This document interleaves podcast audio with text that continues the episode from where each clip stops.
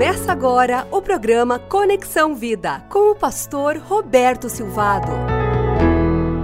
Você é feliz? Jesus trabalha no Sermão do Monte princípios para que os seus discípulos vivam com cheiro do céu.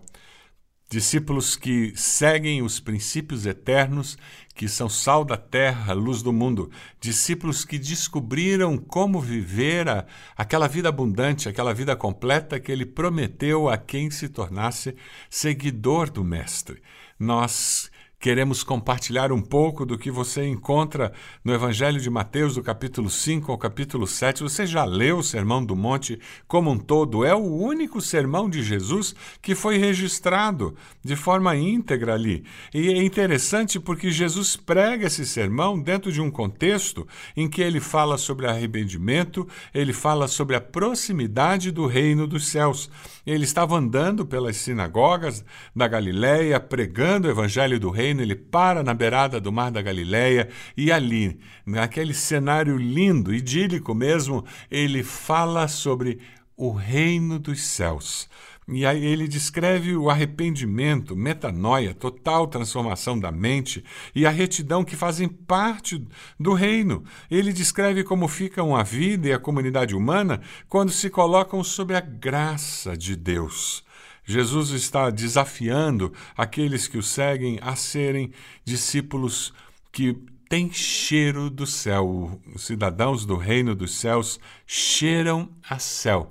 Os valores, princípios, a fala, o jeito de agir e reagir refletem os valores do reino dos céus. Por isso que ele fala sobre sal da terra, ele fala sobre amar e odiar, adultério, divórcio, juramentos, vingança, amar os inimigos. Por isso que ele fala sobre oração, jejum, riqueza.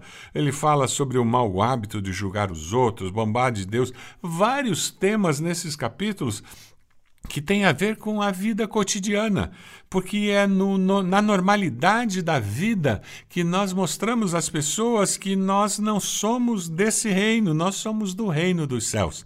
Porque nós temos uma outra pátria, nós temos um sotaque, nós temos sotaque, nós temos uma cultura diferente. A nossa cultura não é a cultura dessa sociedade pagã. Nós temos uma cosmovisão cristã, bíblica, que difere da cosmovisão pagã de quem não conhece a Deus e quem não conhece a Jesus como Senhor e Salvador. A pior coisa que pode acontecer na vida de um discípulo de Jesus é ouvir de um colega de trabalho, de um parente, de um vizinho: Você é uma pessoa tão legal, você não tem nenhuma diferença entre você e eu. Esse é o pior testemunho que um discípulo de Jesus pode ouvir de alguém que não segue a Cristo. Isso não é um elogio, na realidade é um sinal de alerta. Eu não estou com cheiro de céu. Eu estou vivendo da mesma forma que aqueles que não conhecem a Cristo vivem.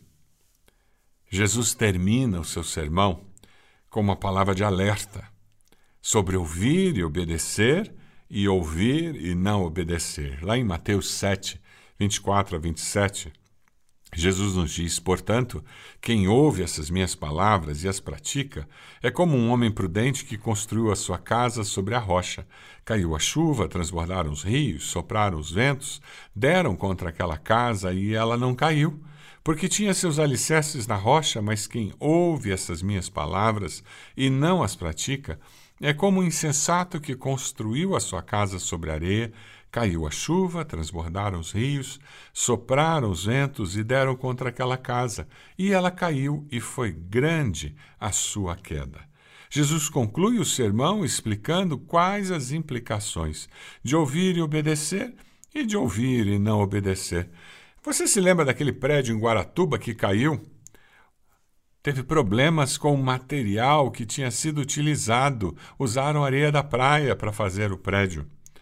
No bairro do Cabral, não faz há algum tempo atrás também um prédio teve algum problema com a estrutura e foi necessário reforçar toda a estrutura do prédio para que ele pudesse ser habitado.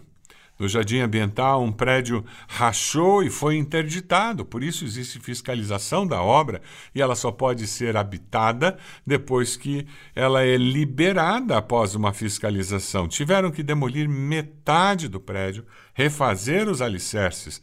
A fundação havia cedido e causado rachaduras enormes.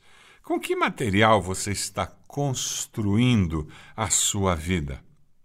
Construímos a nossa vida com informações, com conhecimentos e com experiências. O que você ouve, você vê, você lê, você conversa, o que entra no seu cérebro e no seu coração durante o dia e a noite. Lucas 6,45 diz que o homem bom tira coisas boas do bom tesouro que está em seu coração, e o homem mau tira coisas más do mal que está em seu coração porque a boca fala do que está cheio o coração. O que você tem visto, o que você tem lido, o que você tem conversado, o que você tem ouvido. O que nós alimentamos, esse computador que nós chamamos cérebro, vai influenciar a fundação da nossa existência. Você deseja pedir a Deus que controle o que você lê, conversa, assiste. Ah, como nós precisamos de ajuda para que o material adequado seja usado na construção da nossa vida. Somos uma geração muito abençoada. Existem muitos livros muito bons à disposição. Uma geração abençoada, existem muitas versões, muitas Bíblias comentadas, que nós podemos adquirir e utilizar. Somos uma geração muito abençoada. Existem muitos recursos na internet hoje, muitos estudos bíblicos, muitos sermões excelentes. Com um pouco de zelo, com cuidado, com alguma orientação, você pode ver e ouvir muita coisa boa e edificante. Nós temos hoje muitas músicas de excelente qualidade, com letras muito apropriadas. Somos uma geração abençoada. Agora você precisa ter cuidado e você precisa ter intencionalidade procurar esses recursos e expor a sua mente, o seu coração a esses recursos que edificam e abençoam o seu ser. Com que estrutura você está construindo a sua vida? A estrutura da nossa vida é o nosso caráter. O caráter produz convicções, valores e determina a atitude frente à vida. Quando você está usando materiais adequados, você começa a fortalecer o seu caráter, o seu ser. E as convicções começam a ser criadas dentro de você, e são convicções forjadas dentro de padrões bíblicos, dentro de princípios bíblicos, doutrinas bíblicas, e você começa a ter um caráter cristão bíblico. Como você tem desenvolvido o seu caráter cristão? Você tem controlado as três janelas da alma? 1 João 2,16 nos fala sobre essas três janelas. Os maus desejos da natureza humana, a primeira janela. A segunda janela, a vontade de ter o que agrada os olhos. E a terceira janela, o orgulho pelas coisas da vida. Tudo isso vem do mundo. Romanos 12, 2 diz: Não se amoldem ao padrão deste mundo, mas transformem-se pela renovação da sua mente, para que sejam capazes de experimentar e comprovar a boa, agradável e perfeita vontade de Deus.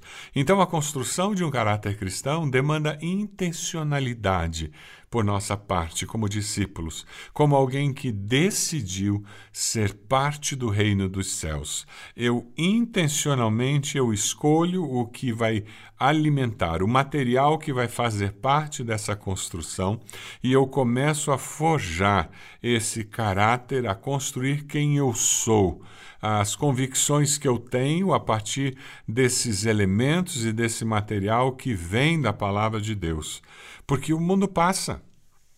E com tudo aquilo que as pessoas desejam, porém, quem faz a vontade de Deus vive para sempre.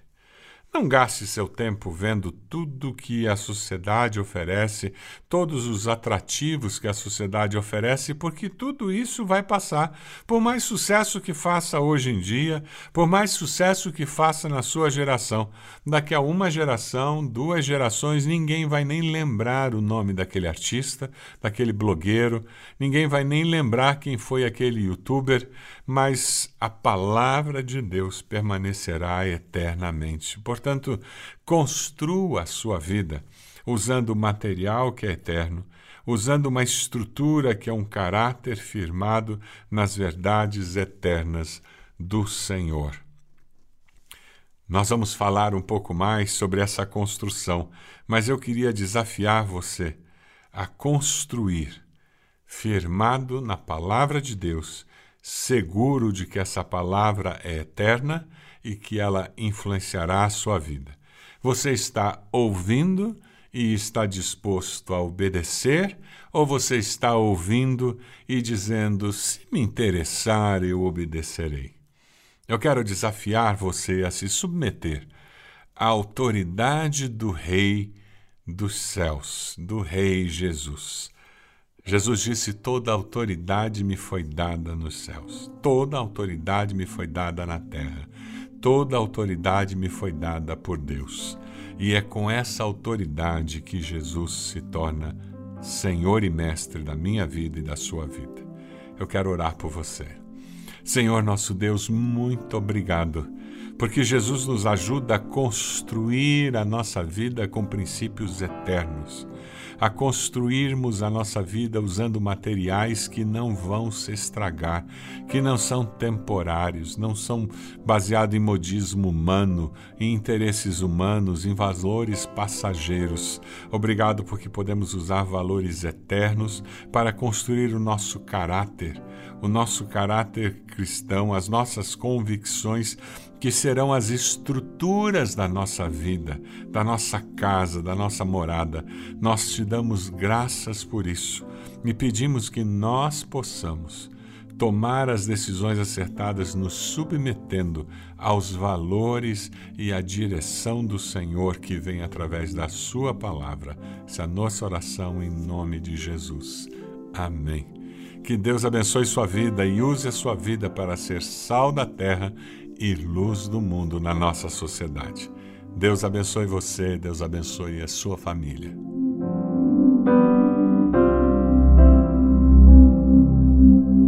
Eu sou o pastor Roberto Silvado, este é o Conexão Vida, um programa para abençoar você, sua família e sua igreja.